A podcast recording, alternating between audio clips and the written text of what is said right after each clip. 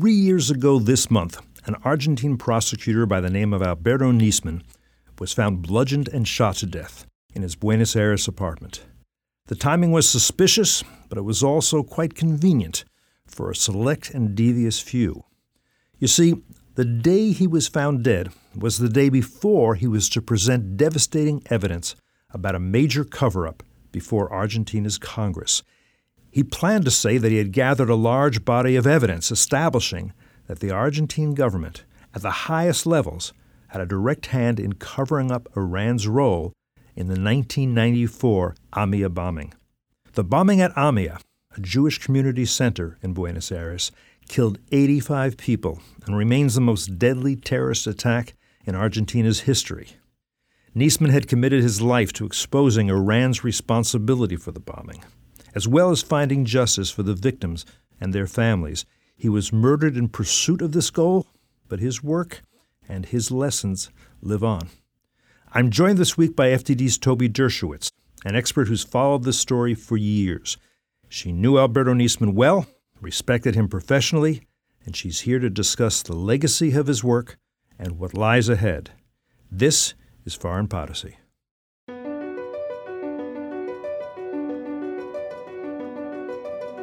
Either the U.S. enforces some rules in the world, or there are no rules. Every no U.S. rules. president has tried to diminish tension with Russia, has reached out to the Russians. Most of those have failed, especially when Vladimir Putin became the leader. They're still killing guys who joined the jihad in 1979 or 1980 or 1981 who are still in the We game. are seeing a ramp up in North Korean cyber capabilities over the last decade. Iran is basically putting forth these claims of nuclear innocence, that they are doing nothing wrong, that there are no violations, and that's just factually not correct. I am fearful for what happens to Turkey now.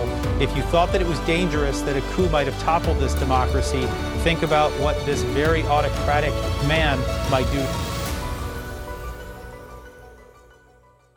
Toby, I think that most Americans before September 11th, 2001, didn't think a lot about terrorism, and especially didn't think a lot about terrorism committed by people who would describe themselves as jihadists. But you can go back, in fact, I want you to, to July 18th, 1994, when there was an act of terrible terrorism perpetrated in Argentina. Talk about what happened on that day. Sure. First of all, Cliff, uh, it's good to be with you. Uh, it was actually a wintry day. It was July 1994. Uh, even though it was July, that was winter in Argentina. And uh, a suicide bomber drove a Renault van laden with about 600 pounds of uh, nitrate ammonium and, and, um, and uh, fuel into the AMIA building. The AMIA was the Jewish Community Center in the commercial district of Buenos Aires. The blast caused the entire building to collapse. It was a five story building, causing damage not only to it, but to some of the buildings uh, in the surrounding area. And it was really quite a devastating attack. It was, as you mentioned, the largest, the, the deadliest attack actually in Argentina's history. So this wasn't really just about the Jewish Community Center. This was uh, a devastating attack for all of Argentina. So what happened? Argentina closed its borders. You know, it's part of the tri-border area. And uh, Tri-border area being which three countries? uh, Brazil, Argentina, and, and Paraguay. Right. And uh, they were very concerned that perhaps other terrorists uh, would come through. They had no idea at this point who had done this or why. That's a great question. They had no idea, but actually, it came, just to provide a little context, it came two years after the bombing of the Israeli embassy, Also in 1992. Buenos Aires. Also in Buenos Aires, not that far really from the AMIA building. And that terrorist attack was deemed to be done by Iranian backed Hezbollah as well. 29 people were killed in that. And let's just be clear Hezbollah is a Lebanese based organization, very much considered to be a terrorist organization and a proxy organization of the Islamic Republic of Iran, just so people understand what we're talking about when we're talking about Hezbollah. Absolutely, absolutely. You know, we talk about it being uh, not just a, a Jewish community um, center, but the one of the last victims, actually the last victim, was identified this past year, and his name was Augusto Daniel Jesus. And as you said, uh, Hezbollah at the time claimed responsibility. Today, of course, Iran denies uh, any complicity in it, but it was a huge, huge attack for Argentina, and it continues to this day to receive a lot of attention, not only in Argentina, but frankly worldwide. So Hezbollah did not deny responsibility, but Iran did. Mm-hmm. That's odd because Hezbollah is known to take funding and instruction from Tehran. Yeah.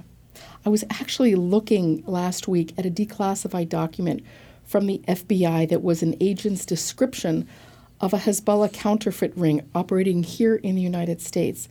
And the undercover agent was listening to a member of the cell in the United States disclose information about where counterfeit dollars were made, which in this particular case was in Lebanon.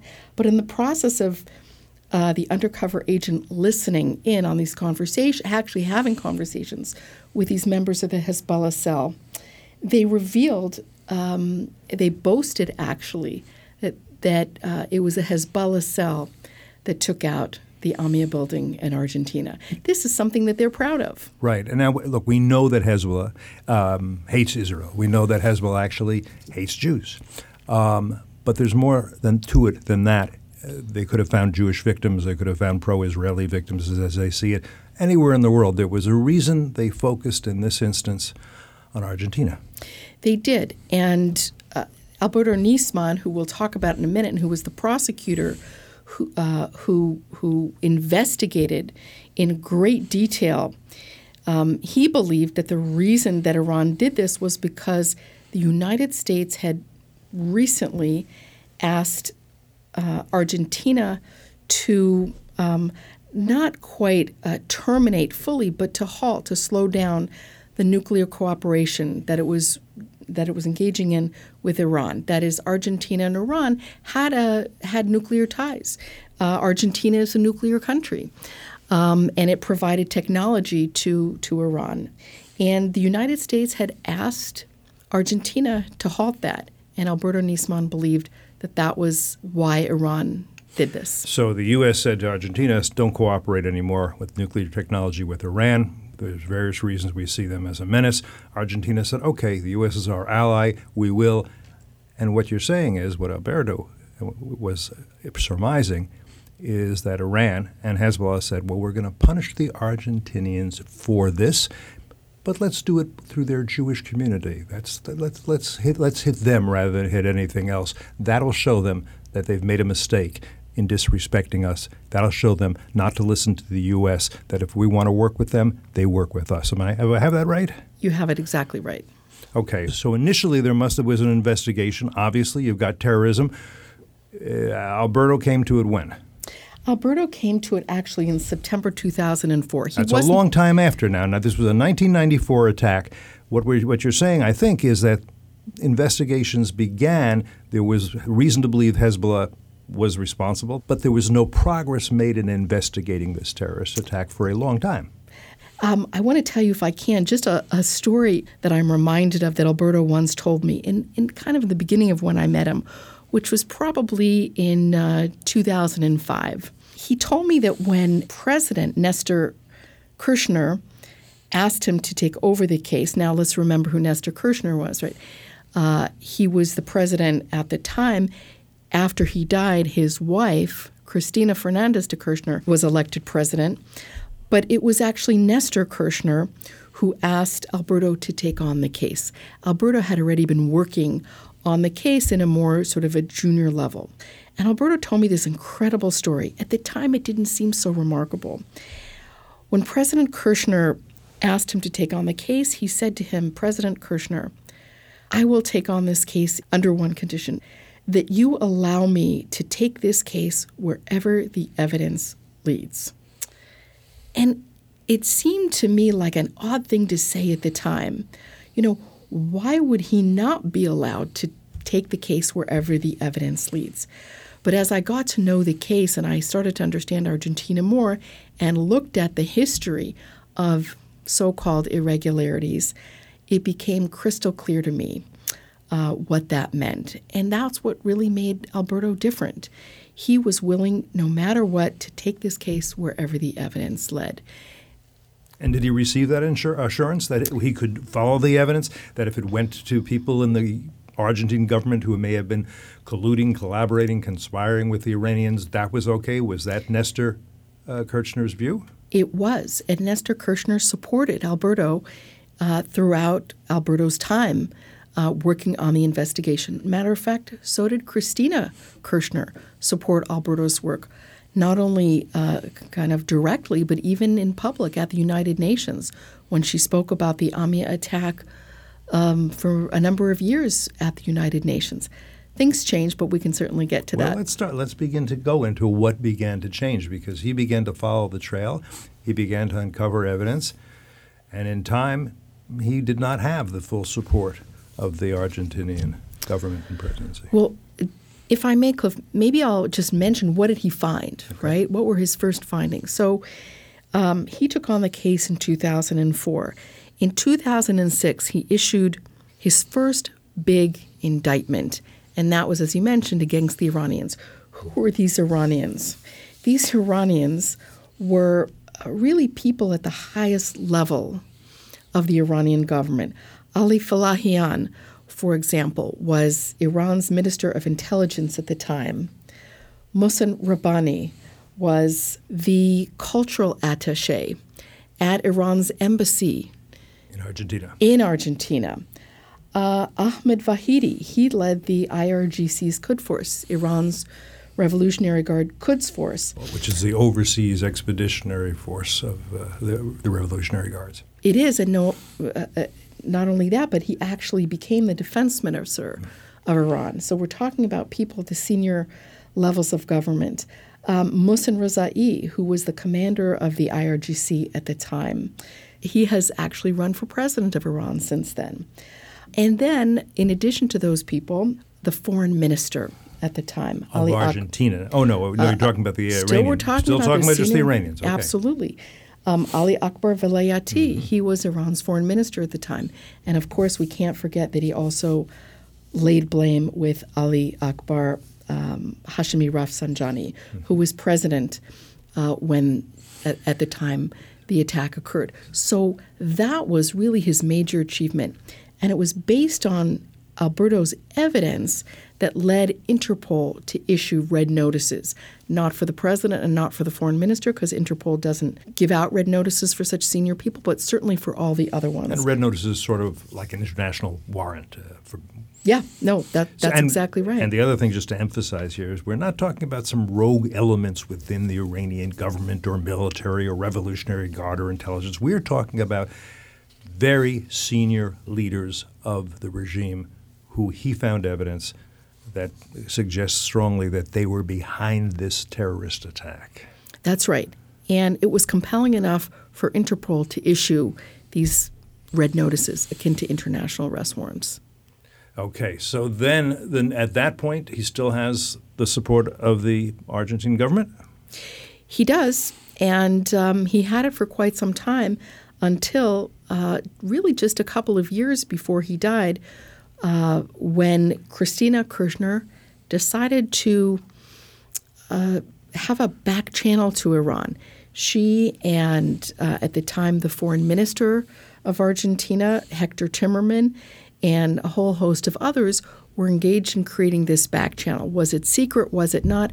Actually, it it became not secret. Right? It was mm-hmm. exposed, mm-hmm. um, and the problem wasn't so much that they had the you know, this back channel, right, which could have been put to good use. But the fact is, Alberto believed that it wasn't.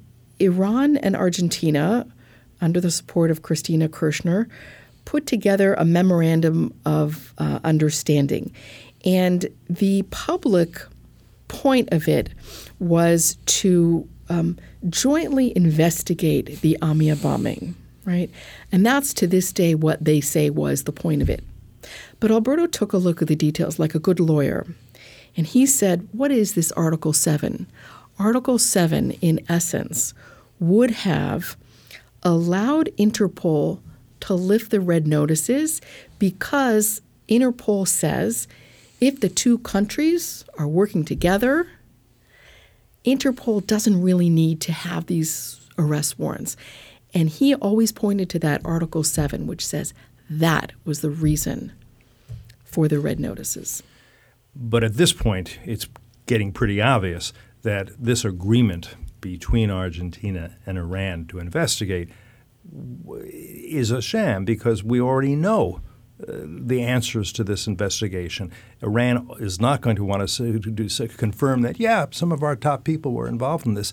That's not what's to, going to be happening here. That's pretty obvious at this point. It was certainly obvious to Alberto, and that's why he, you know, he was dogged in saying this, you know, this can't be the case. Alberto didn't want to turn over all of his evidence, right, that he had accumulated to the Iranian government. Do you think that uh, that President Kirchner was frightened of the Iranians? Was she going to get some rewards for herself or from for Argentina from the Iranians if she assisted with this false investigation that was really meant to be a cover up of, of Iran's involvement? At the time, you know, Argentina was uh, having you know, serious economic problems. And also, she was running for president. So, you know, one theory is that Iran provided some of the funding, not directly, but through Venezuela, to fund her campaign. And there are all kinds of mm-hmm. um, reasons that that one. Uh, you know, might believe that. There have been all kinds of investigations and exposes on that. Whatever the case might have been, the fact is that she did engage in this back channel, right? I personally, Cliff, never believed that it was just in exchange for uh, better bilateral trade. Uh, I think that there was something more to it. Um, and it might have even been related to uh, an agreement for Argentina to re engage in nuclear activities with Iran. Three years ago this month, at that point, Alberto Nisman had continued to develop his evidence. He had a huge amount of it. And he was planning to present it to the Parliament of Argentina the following day. And what happened? Yeah. What happened was, even though his building in downtown uh, Buenos Aires was supposedly a secure building, had cameras everywhere, had guards specifically guarding him, he was found murdered in his apartment that Sunday the Sunday before the Monday when he would testify and he would say, I have evidence showing that the government of Argentina at the highest levels conspired with the Iranians to cover up their involvement in the worst terrorist attack in Argentina's history. Absolutely. And I should mention that it wasn't a secret that he was going to be presenting the uh, case before the Argentine Congress the next day. It's important because he had filed the case just a couple of days before with an Argentine judge named Ariel Lijo. Cristina uh, knew about that. Uh, matter of fact, uh, he issued a press release about the case, right? There were people ranging from the New York Times to people like me who got it, but he didn't present all of the evidence, you know, in that press release. Um, but it was in fact filed, and I understand that Cristina was very nervous about it, was very concerned about it, and tried to find out what, in fact, was uh, in that case. I should mention also, in the period leading up to his filing the case, you know, she, I mentioned that she was very nervous about it. She did something that I think would be unthinkable in the United States, which is she disbanded the entire intelligence agency, right? She didn't trust anybody anymore, and she disbanded the equivalent of the CIA.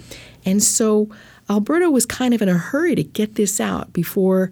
Uh, before something happened, before perhaps he was fired and wouldn't be able to present the case anymore as special prosecutor. Now, we know for a certainty right now that Alberto was murdered that night. We'll talk about how we know that in a moment. We know that for a certainty.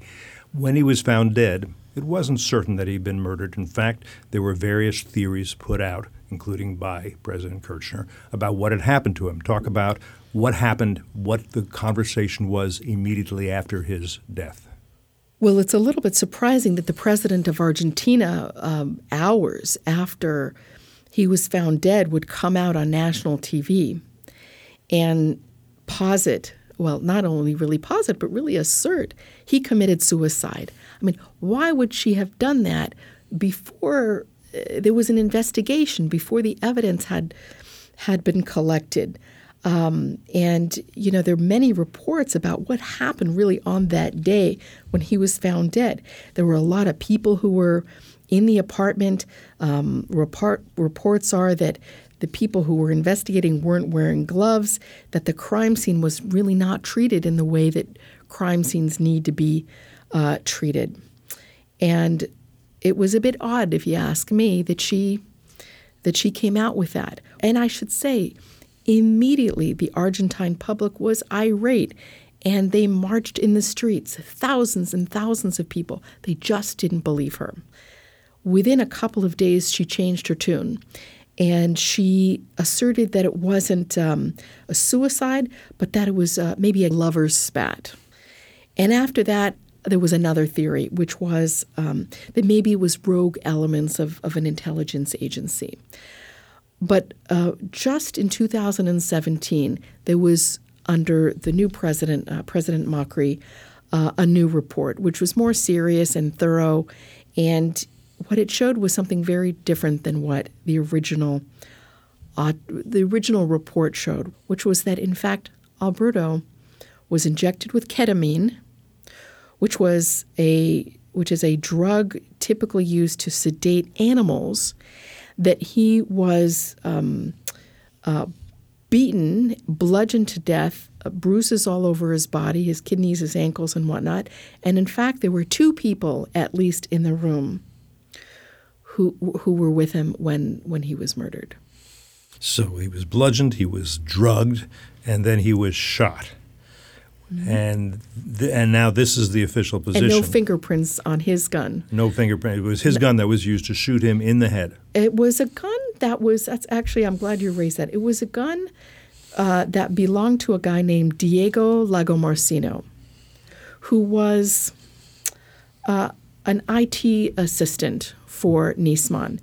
And he alleged that it was Nisman who requested him to bring a gun. I never believed that, um, not really for a minute. And it was Diego Lagomarsino who also said that he was uh, that he committed suicide. Um, but it was Diego Marcino's uh, gun that was used. Okay, so we know now that Alberto Nisman was murdered. What do we know about who was responsible for ordering it and who was responsible for carrying it out? We know only one thing, according to uh, the judge, which is Diego Lagomarsino, just a couple of weeks ago, was found to be an accomplice to murder. And it remains to be seen who, who killed him. I will just say this people who say we'll never know, we'll never find out, um, they don't want to find out. There are people who know who killed Nisman. There are people who, first of all, Diego Lagomarsino knows who killed him. The uh, the people who were supposed to be his security guards know him. The people who made sure that the cameras, many cameras in his very secure apartment building, hmm, coincidentally didn't work that day. People know, and I think it's a matter of time before we find out. Because it's a real effort to find out from those who do know how this was ordered, whether it was the whether the Iranians were involved, whether Hezbollah was involved, whether people in the Argentine government were involved. This is ongoing now. There, there is a real investigation because, as you say, there are people who know all the details. It's just a matter of getting them to talk on the record. His murder was uh, not an accident. His murder was ordered by someone. I believe with the proper determination, yeah, we can find out. And what else has happened? Have there been further indictments? Something huge happened, which is is perhaps the most important thing, um, besides obviously finding out who murdered him, which is that remember, Cliff, you said that he, you know, you reminded us that on Monday, January 19th, 2015, he was going to present this case to Congress that the president of Argentina and, and other people were involved in an attempt to cover up who bombed the AMIA building. Well, it was based on Nisman's own investigation that he was due to present to Congress that day that Judge Bonadío, two, several years later, it was Nisman's evidence that formed the basis, that was the heart of the evidence that led Judge Bonadío to indict President Kirchner. He indicted her on um, treason against the homeland. That's pretty devastating. That's yep. pretty serious. And That's a vindication of Nisman. that's a vindication of Nisman. And is there a chance that she can actually be held accountable for this and punished for her role if it's convicted? If you're asking if she will ever serve jail time, I really can't say if she will or not because she's a senator today and uh, she has immunity. Mm-hmm. Mm-hmm. So, talk a little bit as we get towards the the last few minutes of, of this conversation. But what justice would look like about where this can go, assuming that the government, the current government in Argentina, decides the truth should come out, and talk about why this is important. A couple of things. I think justice will be served if we learn the lessons that Alberto really tried to teach us from the early days. Remember, he didn't just determine what happened on that day, who was driving the van, but what he determined was Iran's MO throughout not only Argentina, but throughout the hemisphere. So justice will be served in part if we learn his lessons, if he if his work continues to be a roadmap really for law enforcement.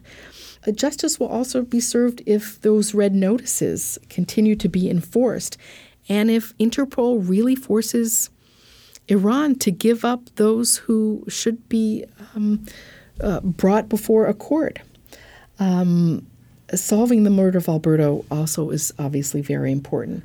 But you know, as I, I'll just conclude by saying, if we learn Alberto's lessons about the role that Iran and Hezbollah play in the region, I think that will be a part of justice. Well, I think it's hugely important.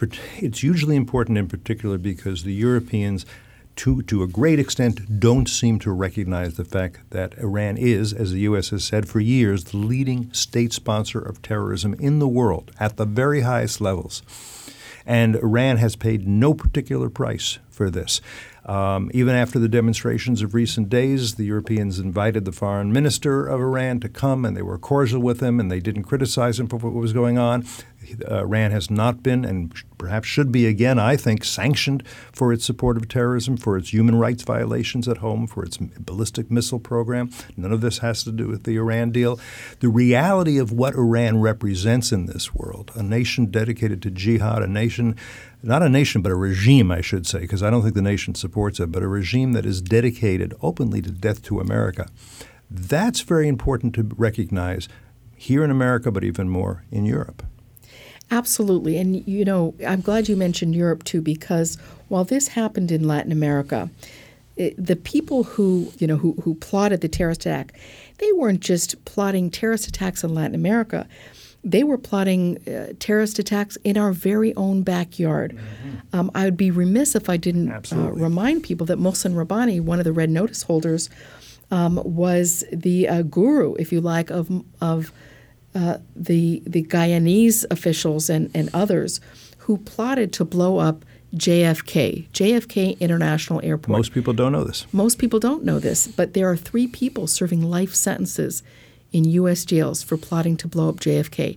Had it been successful and had it not been foiled, um, it arguably would have been even deadlier than 9 11. So this is very much about the reality uh, in the world and the role that Iran plays that too many people don't recognize. And there's more to come. This is not over yet. There are more chapters to be written. Uh, we'd like to see, I think, justice for Alberto Nisman and for the victims of the AMIA bombing. And we'll want to have you back to talk about the next two chapters when they come, Toby. Thanks for being here today. Good to be with you, Cliff. From all of us at FDD, thanks for joining us for this week's episode of Foreign Podicy. If you want to know more about the subject, go to albertonisman.org and look up Toby's December 11th New York Times op ed. As always, you can subscribe to our show on iTunes, Google Play, and Stitcher. If you like the show and have feedback for us, please consider leaving us a review on iTunes. We'd appreciate your thoughts, your comments, even your criticisms. We hope you'll join us again in the future. Until then, I'm Cliff May, and you've been listening to Foreign Podicy.